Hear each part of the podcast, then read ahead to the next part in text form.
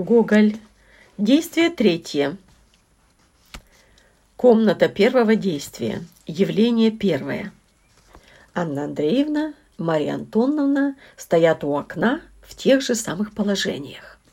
Анна Андреевна. Ну вот, уже целый час дожидаемся, а все ты со своим глупым жеманством. Совершенно оделась. Нет, еще нужно копаться. Было бы не слушать ее вовсе. Экая досада. Как нарочно, ни души, как будто бы вымерло все. Марья Антоновна. Да, право, маменька, через минуты две все узнаем. Уж скоро Авдотья должна прийти. Всматривается в окно и вскрикивает. «Ах, маменька, маменька, кто-то идет! Вон, в конце улицы!» Анна Андреевна. «Где идет? У тебя вечно какие-нибудь фантазии?» «Ну да, идет. Кто же это идет?» «Небольшого роста, во фраке, кто же это, а?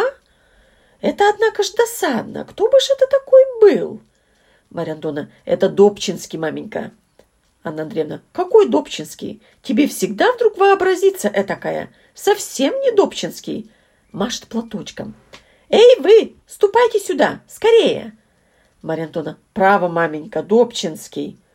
Анна Андреевна, ну вот, нарочно, чтобы только поспорить. Говорят тебе, не Добчинский. Марья Антоновна, а что? А что, маменька? Видите, что Добчинский?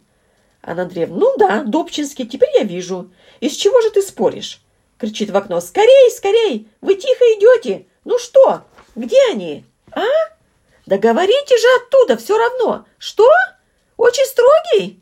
А? А муж? Муж? Немного отступя от окна, с досадою. Такой глупый. До тех пор, пока не войдет в комнату, ничего не расскажет.